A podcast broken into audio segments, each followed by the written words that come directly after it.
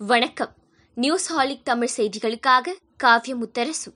இன்றைய செய்திகள். செங்கல்பட்டு அரசு மருத்துவமனையில் தொழில்நுட்ப பிரச்சனையால் ஆக்ஸிஜன் தட்டுப்பாடு ஏற்பட்டு அடுத்தடுத்து பதிமூன்று நோயாளிகள் உயிரிழந்ததாக மாவட்ட ஆட்சியர் ஜான் லூயிஸ் தெரிவித்துள்ளார். மேற்கு வங்க மாநிலத்தில் தொடர்ந்து மூன்றாவது முறையாக மமதா பானர்ஜி முதலமைச்சராக பதவியேற்றுக் கொண்டார். சென்னை புரசைவாக்கத்தில் இயங்கி வரும் தனியார் மருத்துவமனையில் இருந்து ரெம்டெசிவிர் மருந்தை திருடி கள்ள சந்தையில் அதிக விலைக்கு விற்ற மருந்தக ஊழியரை போலீசார் கைது செய்துள்ளனர்.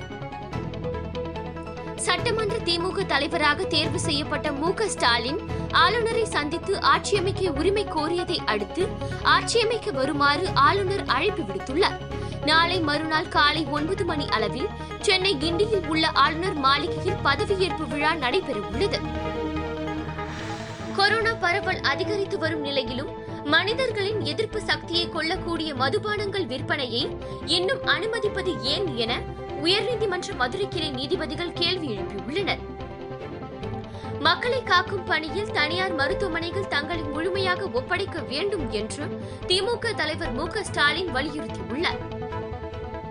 கொரோனா இரண்டாம் அலை அது தொடர்பான மாநில அரசுகளின் ஊரடங்கால் பாதிக்கப்பட்டுள்ள தனிநபர் மற்றும் சிறு தொழில் நிறுவனங்கள் கூடுதல் தவணைகள் உள்ளிட்ட சலுகைகளை பெறும் ஒரே ஒரு வாய்ப்பை ரிசர்வ் வங்கி வழங்கியுள்ளது. ஆக்ஸிஜன் பற்றாக்குறையால் கொரோனா நோயாளிகள் உயிரிழப்பது இனப்படுகொலைக்கு சற்றும் குறையாதது என்று அலகாபாத் உயர்நீதிமன்றம் கண்டனம் தெரிவித்துள்ளது. தொடர்ந்து மூன்று நாட்களாக குறைந்து வந்த கொரோனா நேற்று அதிகரித்துள்ளது. நேற்று ஒரே நாளில் மூன்று லட்சத்து எண்பத்தி இரண்டாயிரத்து முன்னூற்று பதினைந்து பேருக்கு கொரோனா தொற்று உறுதி செய்யப்பட்டதாக சுகாதார அமைச்சகம் தெரிவித்துள்ளது. சென்னையின் குடிநீர் தேவை அதிகரித்து வருவதால் கிருஷ்ணா நதி நீரை திறந்துவிட ஆந்திர அரசிடம் தமிழக அரசு கோரிக்கை விடுக்க உள்ளதாக தகவல் வெளியாகியுள்ளது.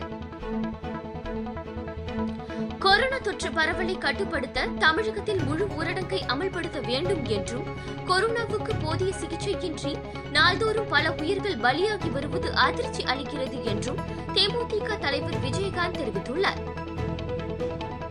நாளை முதல் புதிய கட்டுப்பாடுகளுடன் கூடிய ஊரடங்கு அமலுக்கு வருகிறது.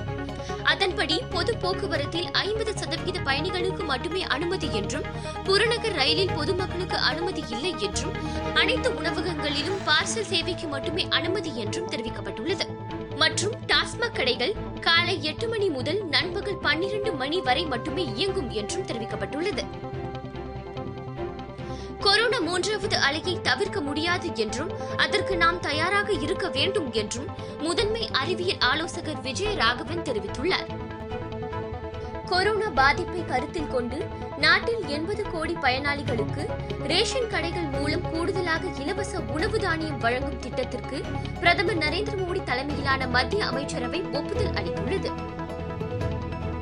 இத்துடன் இந்த செய்தி தொகுப்பு நிறைவடைந்தது. நன்றி வணக்கம்.